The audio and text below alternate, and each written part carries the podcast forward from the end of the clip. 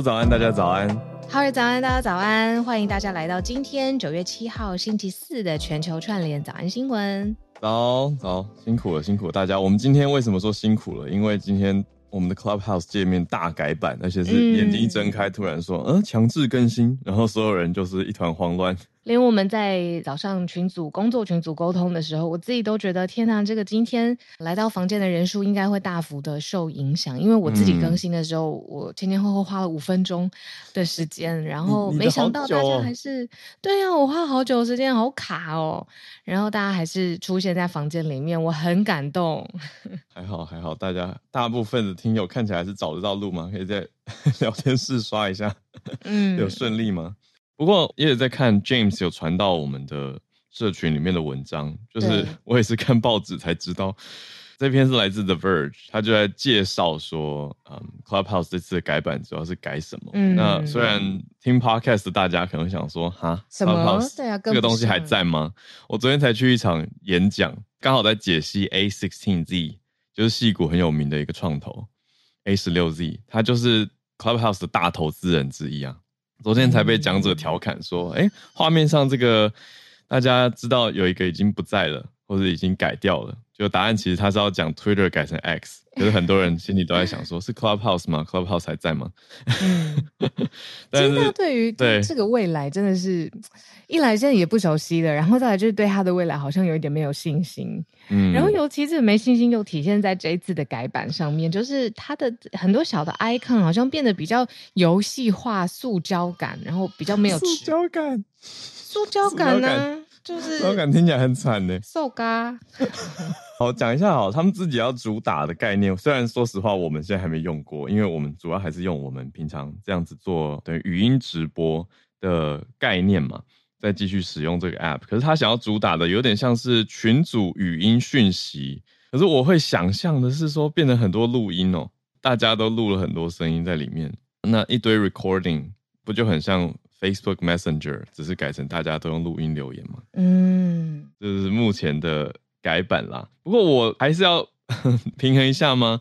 哎，要同时做。语音直播，而且保持稳定，没有被网络攻击，没有断线，没有房间整个突然被关掉。目前到现在我也还没被闪退啊。到目前我们使用这样九分钟下来，我觉得好，先这样，就是让我们节目还可以继续运行。那系统稳定度是一回事嘛，我们自己节目品质我们来顾。好，我比较担心是等一下啦，因为等一下八点半剪纸要来串联，但是确定，因为他平常像是我们自己已经是每天在用这个平台的人。就比较熟悉嘛，oh, 但是像我们的之后来宾啊、听友啊，之后串联的大家，会不会又变成一个新的门槛？嗯、我们就要来跨过这个门槛。嗯、好，那在那之前，我们还是一样四题的国际新闻盘点，没问题，带给大家。嗯、那我们今天的选题上也有做一些尝试。我们今天的选题比较着重在更广、更不同的面向上面，像是我们。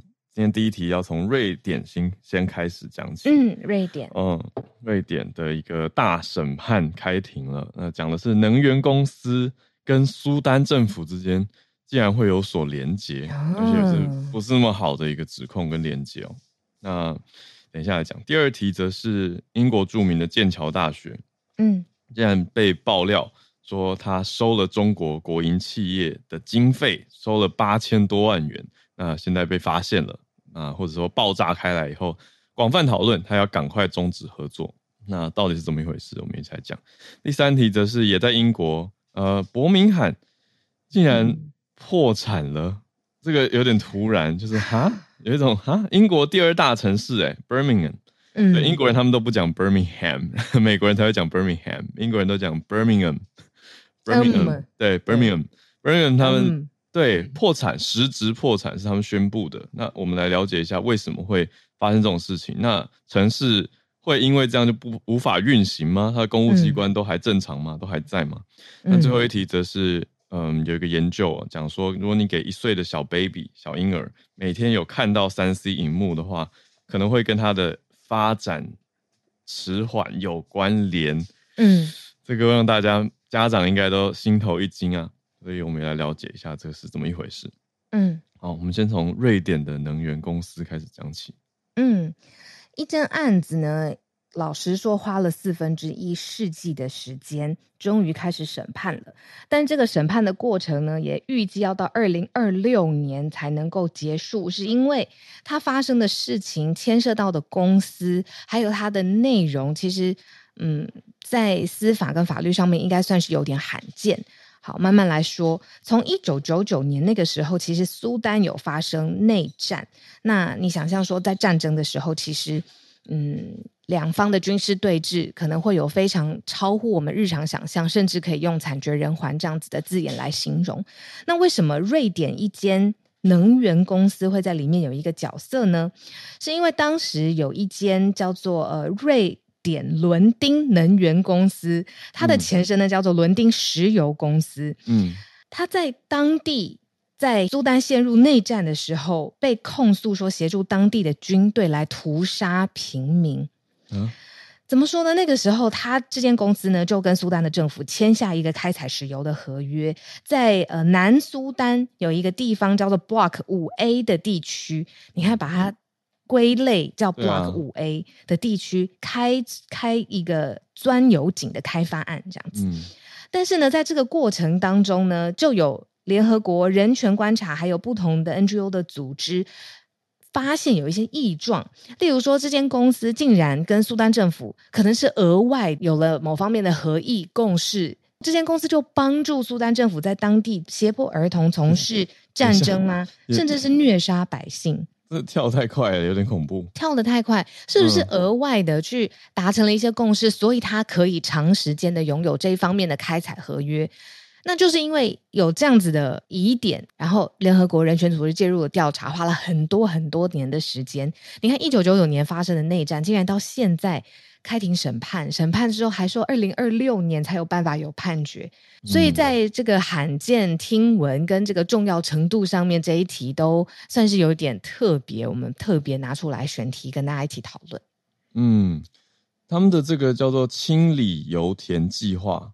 为了要开采，所以是在当地做一些调整吧。可以想见的是预备时期。嗯、不过，联合国还有一个叫人权观察这两个组织，呃，Human Rights Watch，他们的长期调查发现的是说，有一个效忠苏丹政府的军队啦，在当地主要是残杀者。嗯、可是，至于这个能源公司，你说来来自遥远北欧的瑞典的一家能源公司。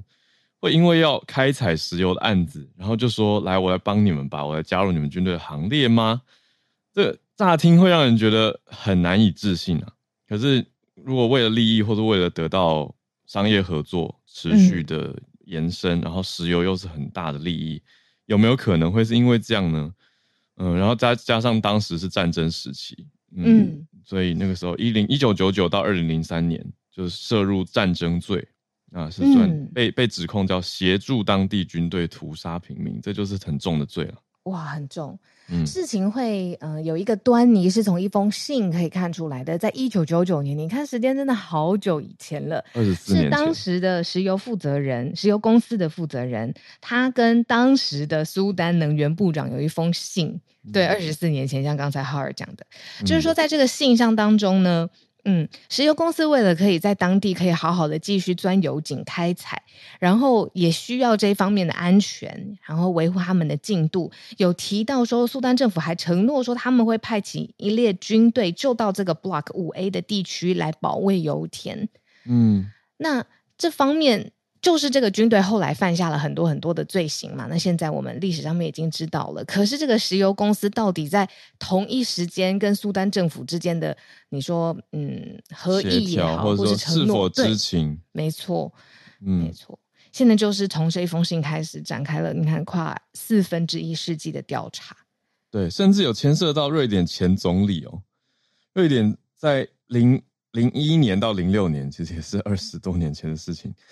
担任他的他是担任这家石油公司的董事，所以他后来是担任了呃前总理嘛，嗯，然后也担任过外交部长，嗯，所以他就当然是重要的证人之一。嗯，可是他被安排明呃不是明年后年才要出庭，后年才要出庭，二零二五出庭，对，就是他连他都他都用了非常奇怪来形容这次的事情，他说 highly bizarre，嗯。嗯嗯，那他被作为证人传唤，可可是他也再没有听到一些相关的调查，那还还被告知说不可以谈调查程序的内容，嗯，他可能只能透露目前这么多，就是哦，我后年要去作证，嗯、那就让大家觉得为什么拖这么久？这个是没有证据吗？还是有什么因素？那又侦查不公开，嗯、所以就让大家觉得神神秘秘的。对啊，很特别的一起案件呢，跟大家来聊一下。原来这么久之前，或者是这么复杂的，你看外商公司，嗯、对吧？对吧？苏丹政府来说，啊、瑞典这间石油公司是外商公司，然后在这么久之后，在瑞典的斯德哥尔摩开始了审判。哦，太太奇怪的一个案子。哦，所以预计，嗯，一些重大的审判会是明年。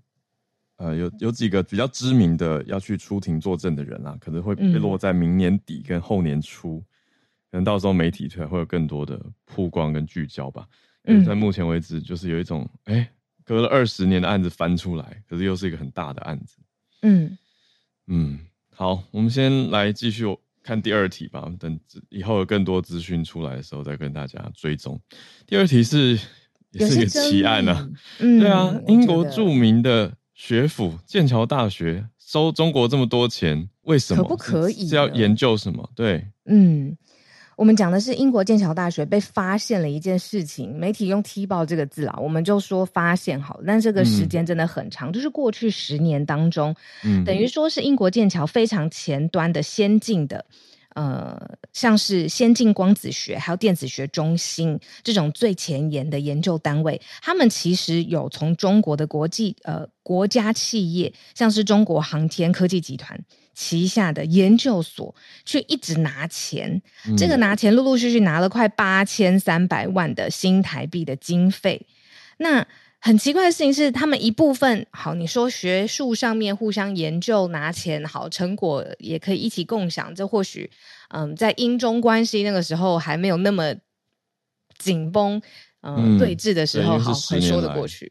嗯、对，可是特别的事情是，这件事情的合作或者是经费上面的得到挹注，并没有办法在英国剑桥大学的网站上面。得到任何的一些资讯，也就是说，他是不是也知道这件事情怪怪的，嗯、所以并没有在网站上面呃特别的，嗯、比如说呃说，哎，这个我们其实有在跟中国的国企来合作啊，而且也是有在平常会会公告吗？嗯，因为这个金额其实时间也很长，然后金额也很大。哦、然后说实话，双方的教育单位跟研究单位如果合作的话呢，其实是可以跟大家说的，但是他们选择了不说。可是他们网站上也还是有写到合作伙伴啦，嗯，有写到说，包括了呃，我们现在讲的是英国剑桥大学的一个先进光子学跟电子学的中心，他们自己的官网就写到说，哦，我们合作对象包括。中国航天科技集团旗下的北京航天控制仪器研究所，那中国航天科技集团是中国很我们讲他们的用词国企啊，就是重大国营企业啦。那做的就是航天航太相关的，还有导弹跟无人机，导弹很重要。哎、欸，对，就是航太一直跟军事很紧密啦。嗯，就这两个科技的关系是非常接近的。那我们看到是，嗯。英中透视是一个研英国的研究机构，他就特别去看哦，因为他们就是用英国的一个法令叫做《资讯自由法》，他去取得资料，所以是透过法规才去取得他们内部的一些资讯，然后发现他们内部有两百零九万英镑的经费，就是刚刚讲到的，跟这个北京的研究所对这十年来所行呃合作的项目，不过合作项目没有写到导弹啦，合作项目就是讲到说。航天工程技术啊，光纤感应啊，数位天线系统、光电振荡器跟智慧生产这些，呃，可以用 在军事的东西。但当然，他们也是自己本身的研究项目嘛。那为什么这件事情会特别嗯被拿起来，甚至用法律去透视里面到底有什么样的嗯让人会觉得比较担心的地方呢？原因就是因为这个。剑桥大学里面先进光子学电子学中心里面呢，他为了这个合作成立了一个督导委员。那督导委员会里面有一个成员，他刚好是中国解放军总装备部，还是，这个连接？对，还是中国第十三届全国人大的代表。哦，主要是应应该说他跟北京的这个研究所合作问题不大。可是问题是没有揭露说这个研究所跟 我们刚刚讲的中国航天科技集团还有解放军有关系，总装备部对，有这是纠结点的，然后是全关键。嗯嗯嗯嗯。那剑桥大学的回复是什么呢？他们说这十年前就开始了嘛，那他们就知道这个仪仪器研究所的背景。那当时也动用到外交相关，比如说英国驻北京的大使馆，他有审查过这项合作计划，意思是他们有反向去做 due diligence，类似滴滴外交滴滴，去了解一下他们在做什么，就是尽职调查的概念。嗯、那研究是说，那个研究所保证过军事跟民用的业务是完全各自独立，技术跟管理团队不同。那跟剑桥的合作是纯粹民用，嗯，这是剑桥赶快出来。回应了澄清的说法，嗯嗯，那也强调说他们内部这些计划都有审视过，也有贸易限制都过关啦，都批准啦。那所有的计划都是做民用的科技，所以没有军民两用。嗯、呃，可是他们也强调说，一八年以后其实就没有新计划了，所以这就是过去合作后面尾声的钱。可是他们这个月还回去，对，可是他们这个月底就会赶快切掉，然后把剩下的一百二十万英镑，大概新台币四千八百万还回去，有点尴尬。这个对呀、啊。你看过去的事情，你看这两题都是你看过去，虽然第一第一件新闻它的时间又更长，嗯，但是第二件新闻也是第二则新闻也是时间，你看十多年，而且这件事情说实话也结束了。嗯、可是你如果真的要有一个角度或是一个问题意识去研究的话，真的也还是可以变成一件事。要挖的话，对，仔细的去看每一份研究，然后最终就会有一些荧光笔，然后就又上报纸了，然后就开始审判了。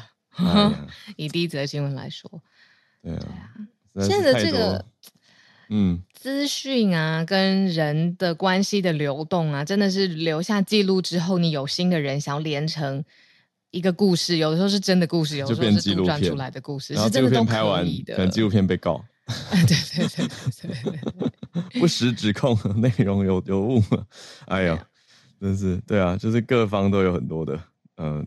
也取得可以取得资讯的人，这样说吧，就是可以得到调查管道。那透过各自新媒体或者媒体的发声权，就会掀起很多的论战，但是现在层出不穷啊。嗯、不过我觉得也蛮重要的是，刚刚看到英国这个资讯自由法哦，Freedom of Information Act，哦，它也是透过这个资料，意思是它是合法取得的资讯，它也没有做恶意的或者过度的调查。嗯，因为这毕竟是一个研究机构嘛，它叫英中透视 （UK China Transparency），它做的调查。嗯，好。那第三则，这个我们今天要跟大家聊的，我看到其实有点吓到了。对，就是英国第二大城、嗯、伯明翰破产，到底什么意思？嗯、他会他说，嗯，嗯他说他这个，简而言之，就政府没有钱了，他就是没有在钱，没有钱再去做什么呢？像是现在，呃。公共的医疗支出已经不断上涨，然后商业税收却减低，还有严重的通膨，然后他财政困难，他就是宣布了，然后但是怎么说，他还把地方政府财政困境，没错，他是呃英国第二大城嘛，那他甚至还把这个原因都讲出来了，他就说就是因为过去政府装了新的 IT 的系统啦。啊，啊 还有这个太烧钱吗？七点六亿英镑，因为性别同工不同酬而告上了法庭，要索取这个索赔金，然后结果就付出了英国政，就是伯明翰政府七点六亿英镑。还有刚才说，哎，中央政府削减了伯明翰的这个地方政府十亿英镑的资金，总总他把这个原因加结起来，就说现在真的是破产了，没有钱。哦，这个是地方伯明翰的议会，市议会。呃，领导者、领袖，他在告诉大家，等于告诉大家为什么我们政府现在穷，因为前面赔偿金好高哦，七点六亿赔光光嘛。然后他说被中央政府削减预算等等。嗯，很特别的事情是一个政府地方政府没有钱了，以伯明翰来说，他会怎么做呢？他就说，除了法定上面哦，法律上面有规定的服务会提供，像是公路坏了要维护、要维修，垃圾。每天累积要回收，弱势族群的社会关怀得做，要不然可能搞不好延伸更多的问题。儿童的保护、教育、公共图书馆之外，这些是法律有规定的，其他不会有任何的钱再从公部门支出了。所以，我们想象，如果要促进嗯各国文化交流，嗯嗯，先进的这个地方政府的研究，所谓锦上添花的活动都被砍掉。对，法律规定的最基本的这些东西，公共服务的公共支出，它会有，其他都不会再一毛钱从地方政府出来啦，因为它破产了。哦，哇，对，那伯明翰的市议会，它在这两天是根据英国的法律叫做 Section One One Four Notice，一个一百一十四条通知，等于是宣布出来，它就是实质上破产了啦，所以才会走这个途径。那他们要在二十一天内召开会议来讨论。后续的处置就是英国针对这个地方政府这样发出的通知，所以现在就是回到一个呃城市的 MVP 嘛，可以这样讲吗？就是最小 minimum viable product 最小可行性模型。去维持最低限度的支出。那当然就是除了伯明翰之外，陆陆续续英国各个地方的议会，他们也表明自己有财政的困难。不同的地方哦，什么艾萨克斯郡，然后不同的萨里郡里面有不同的议会嘛，因为它的那个呃阶不能说只是行政区域的划分，其实也不同，跟台湾不太一样。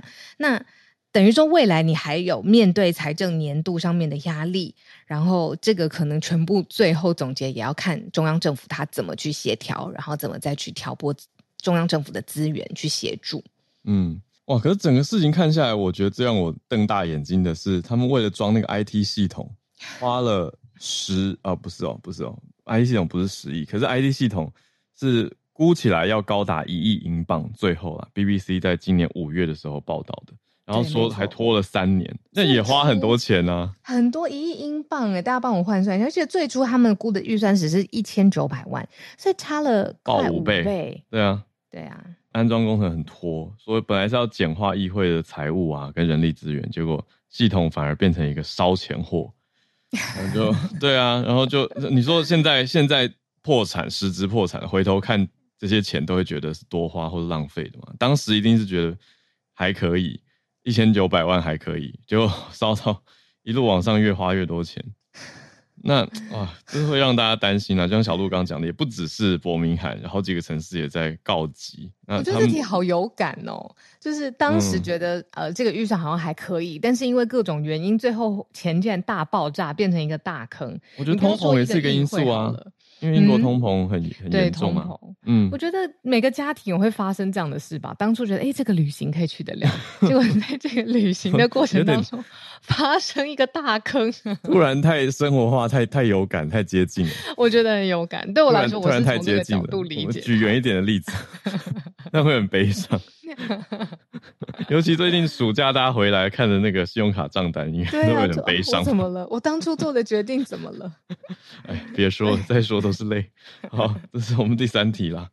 啊，就是试着用轻松一点的方式跟大家聊这个，因为伯明翰也不是第一个这样喊出一一一一一四条的哦。就像我们刚刚讲到，有一些过去其实就提出过。那总之就是英国整体要去协调。跟调整他们的中央跟地方之间的财务，嗯，要办法再救回来。那现在当然对地方政府来说是比较辛苦的。好，我们今天的第四题是轻松一点的，有呃轻松但是重要。嗯，讲、嗯、到说不要给，也不能直接下这个结论吧。好，我们只能说以研究来说，有观察到一岁的宝宝，他每天如果有看着荧幕两个小时的话，他比较有风险会发展迟缓。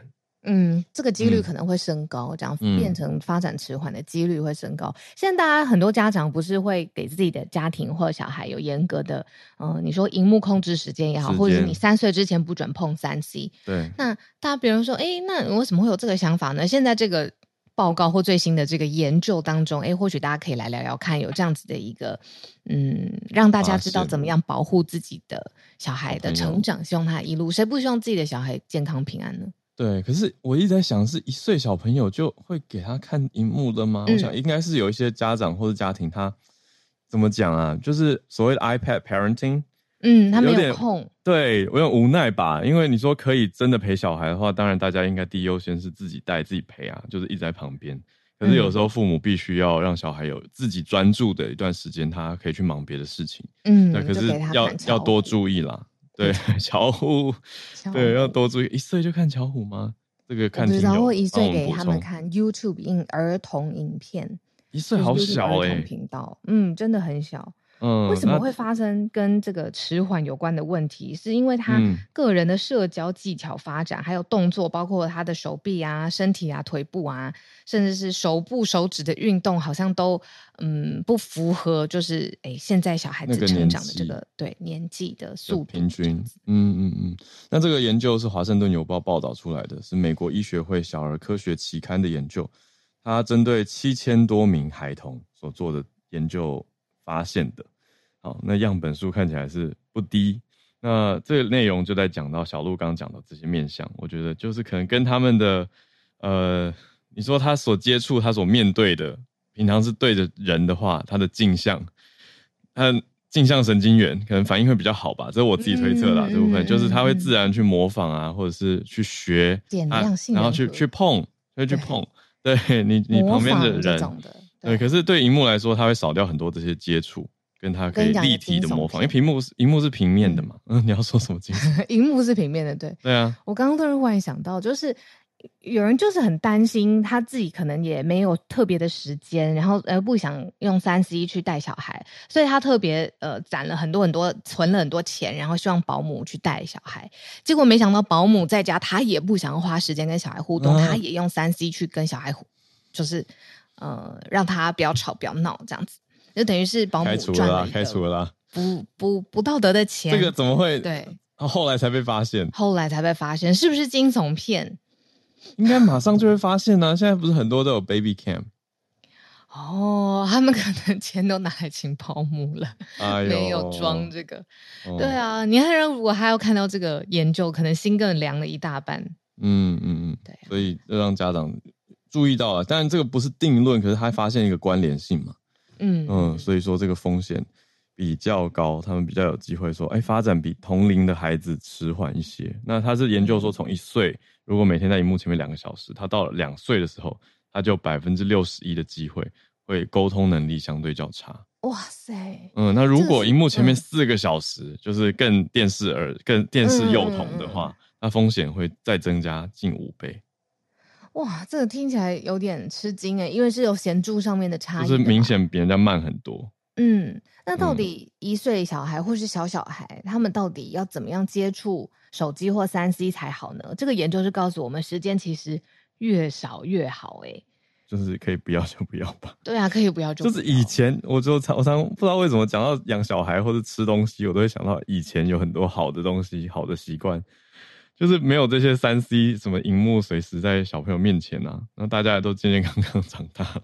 以前上桌之前还说上桌不要分心，专心吃饭，至少在我们家是一件很重要的事。食不言，寝不语。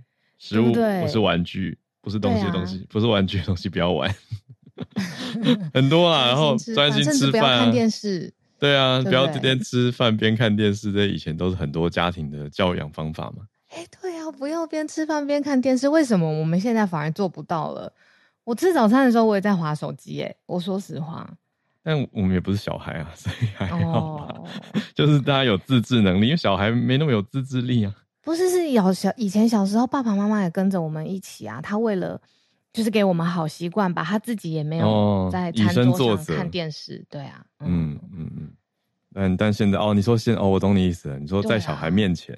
嗯嗯，也没有也没有做到嘛。我们现在的家长，你看聊天室就是说要陪小孩可以，小家长先不要划手机，要不然小孩也会觉得，其实对家长也是一个挑战。这个时候就讨厌主客博，也不是在划 Facebook 而已啊。哦，大家手机划各种东西嘛，没有，就是手机出来以后，手机太方便了，他现在各种的。各种的应用程式都在绑在上面啊，就是它。我不觉得它方便，我觉得它太让人上瘾了。分心吗？来的时候没有想到后，后它就是一个 distraction。对啊，distraction from life，、嗯、那就是人生的大分心，那就是更考验大家自制力咯。我是知道有的有的，我们这样延伸太久，等剪纸等等，最后结尾了，就就是有的人的互动方式，就大人之间啊，他们其实会也很严格的规定彼此要有所谓的 quality time。就是要有高品质的时间，那那个时间就是不能边用手机边跟对方相处。有的人可能会觉得压力很大，可是他就是要两个人好好放下手机，然后面对面聊天讲话。嗯，在我们家我是已经有点放弃了，就我自己可以，对啊。可是我觉得有些人他真的是无时无刻要处理事情，已经养成习惯，你让他一下子不拿手机，他的那个焦虑感反而变大。那那个不是我最开始初衷嘛？谁会希望自己身边相处的家人突然间焦虑变超高？对。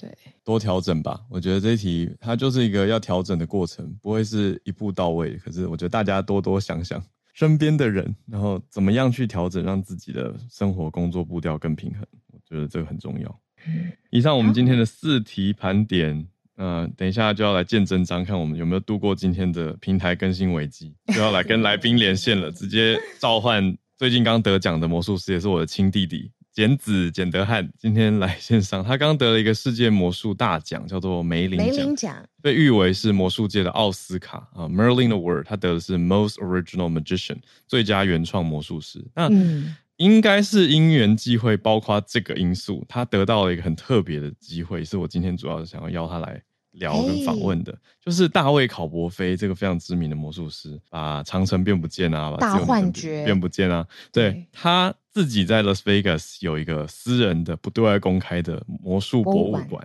他邀请简子去，简子是台湾第一个受邀的，所以我们都只看到一张很厉害的照片，就是大卫自己公布的，可是没有人真的进去过。那现在线上的简子有有去。过，所以可能简子是不是先跟大家聊聊你这次得奖的经过跟去参观的感受，有哪些可以跟大家透露？然后，因为我简子你在回答之前，我要先预告一下，明天简子还有一整集的专题，好好跟我们聊魔术师的养成过程。对，对，所以我们两边的两天的内容会区隔开来，对，不一样。对，你在跟简子开规格，要讲要讲不一样的东西哦。早安，早安，早安，简子，嗨，欢迎你。啊，好，大家好，我是简子，我是 Howard 的弟弟。Hanson，不一定要这样介绍自己，也可以说自己是梅林奖的得主。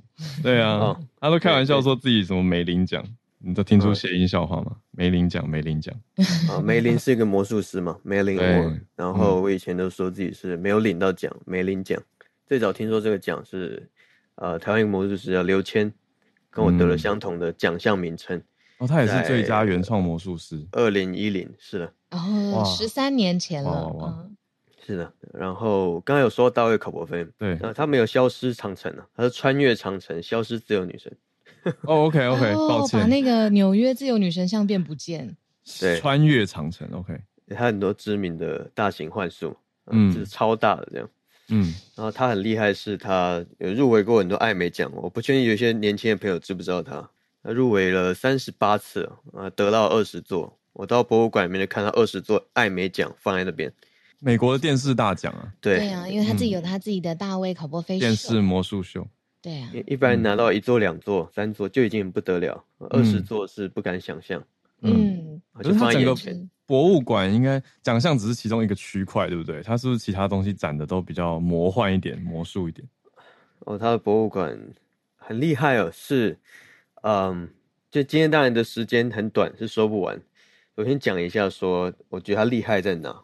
嗯，呃，我从二零一七年、一六一七年左右去看他 Vegas 的秀。嗯，那时候我是听别人说啊，他可能快不演了。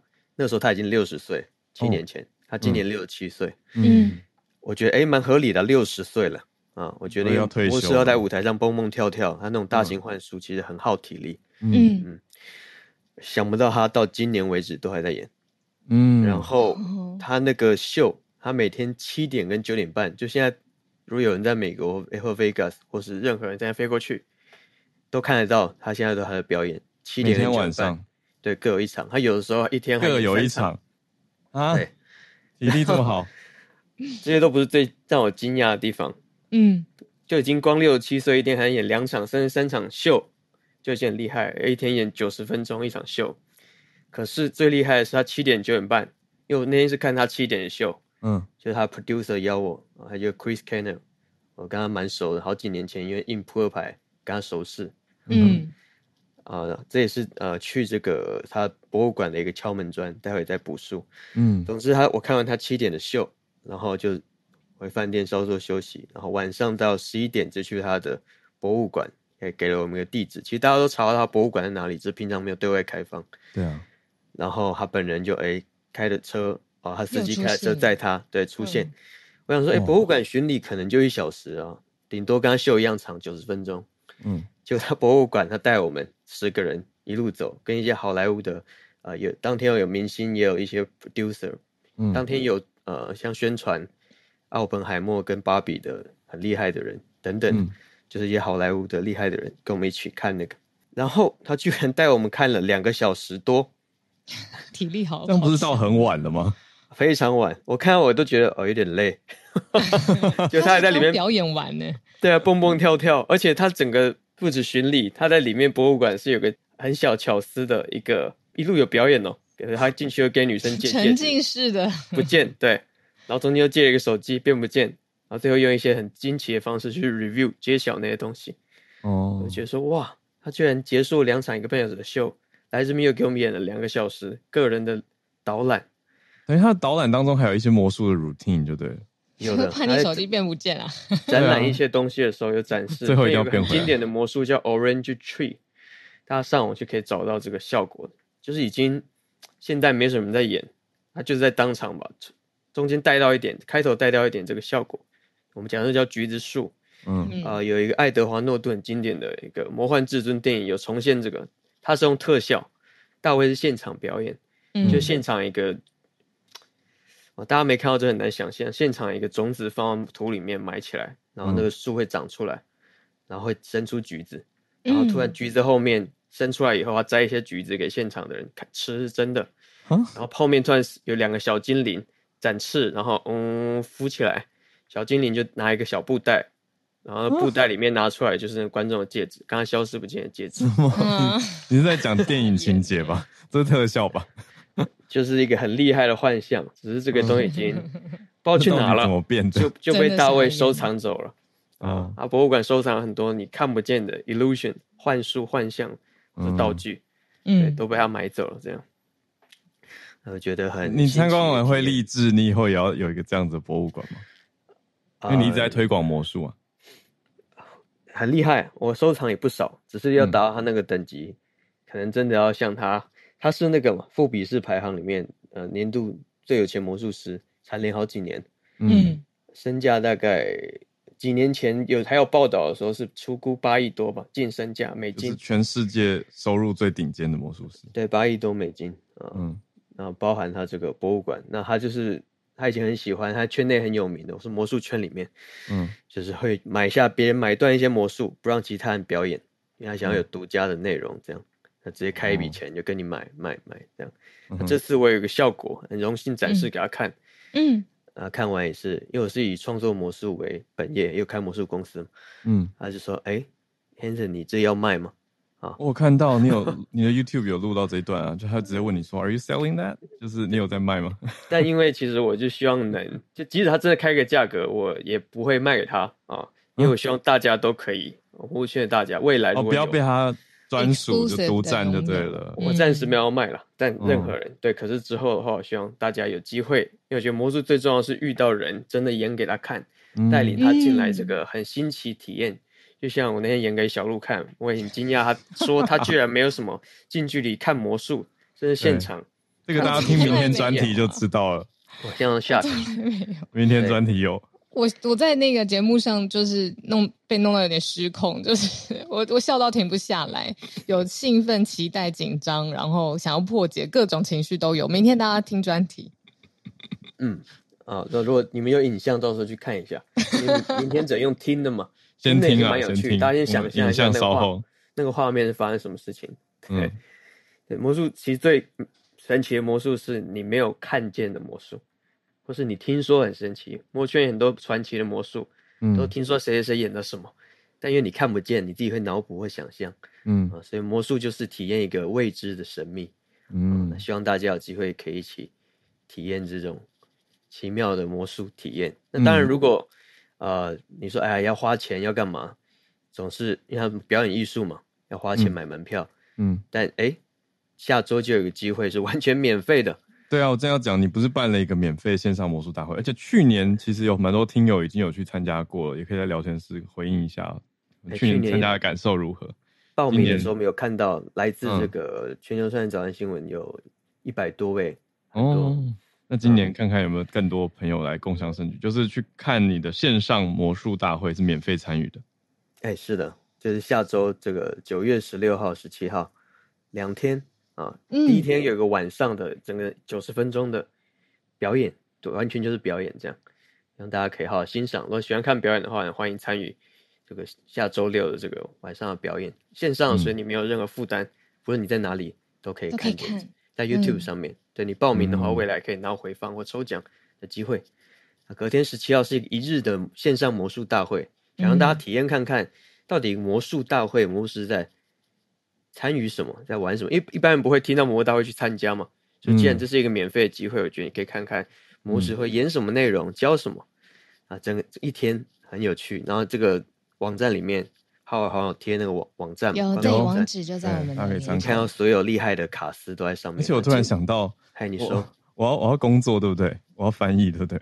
哦，浩尔负责翻译呃，两位很重要的，压轴的一位汉堡神偷 Sero Takayama，嗯，对，嗯，来自这个日本很有名，也是因为有这个 Sero 启发我，我才会现在踏入魔术。没错，之前周杰伦的 Netflix 的周游记特辑。去日本也特别见了一位魔术师，就是 Sero Takayama。嗯嗯嗯嗯嗯，好，那大家有机会可以来参加。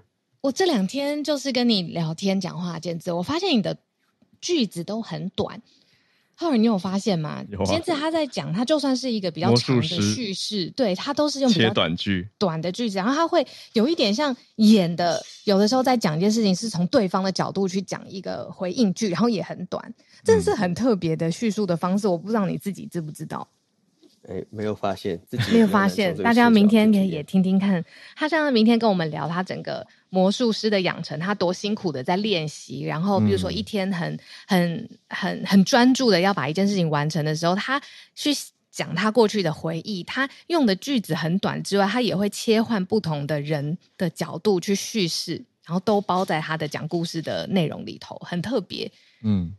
好，今天感谢这个浩尔小路的邀请，有机会来跟大家听友分享，谢啦，魔术体验？是的，谢谢老弟来，好，下下周跟大家相见，好啊，那大家可以再参考这个线上相见，对，我我刚去搜了一下剪子制造，就是剪子，然后制造的制造这样子，然后发现里面有很多，它是一间公司，然后也有自己的官方的 YouTube 的频道，然后嗯，也有。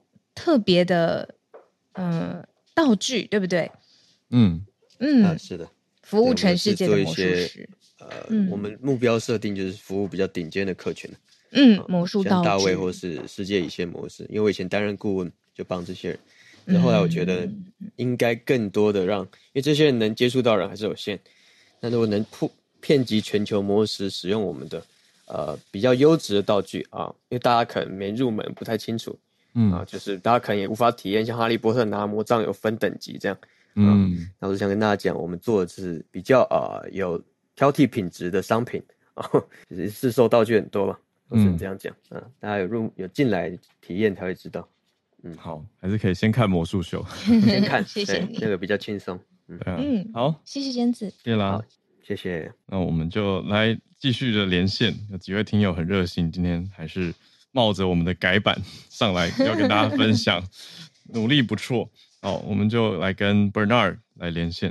早安，本奈。早安，早安，哈喽，早安，早安，早安。就今天要分享的就是香港的 LGBT 平权的一个慢新闻的追踪。嗯、就先讲一下之前背景好了。其实之前前民政的召集人就是陈子杰了，他其实，在同性婚姻，就是在同志平权里面，也是一个很活跃的人士。然后他之前其实当时候呢，他是在二零一三年的时候，跟他当时候的男友在美国结婚。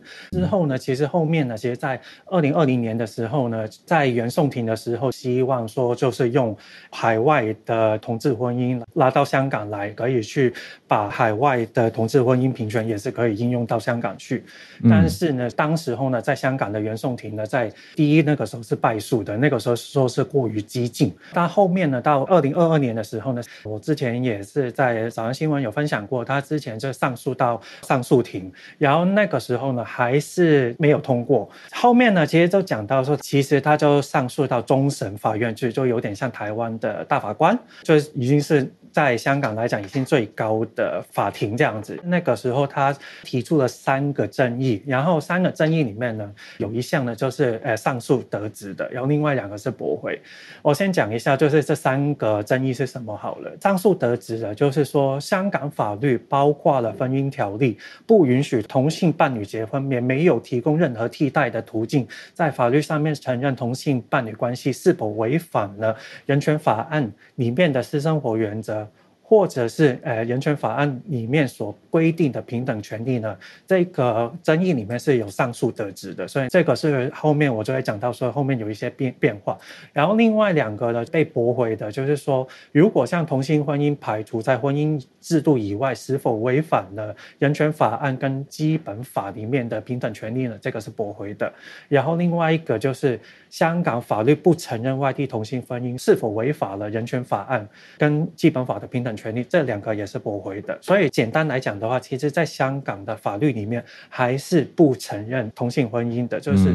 他还是偏向，就还是偏向于一男一女原则下面的婚姻。但是呢，香港呢，就是说到如果没有这个争议里面呢，就是刚刚讲到这个上诉得直，其实在香港的终审法院有五位的终审法官，五位里面有三位呢，他们都认同说同性伴侣其实有需要在，因为在香港没有。真的是同性婚姻的法律框架下，他们要为了他们那个平常日常生活一些基本的需求，必须要让他们去得到一些合法性的身份认同，不然的话会让他们就觉得是自己低人一等。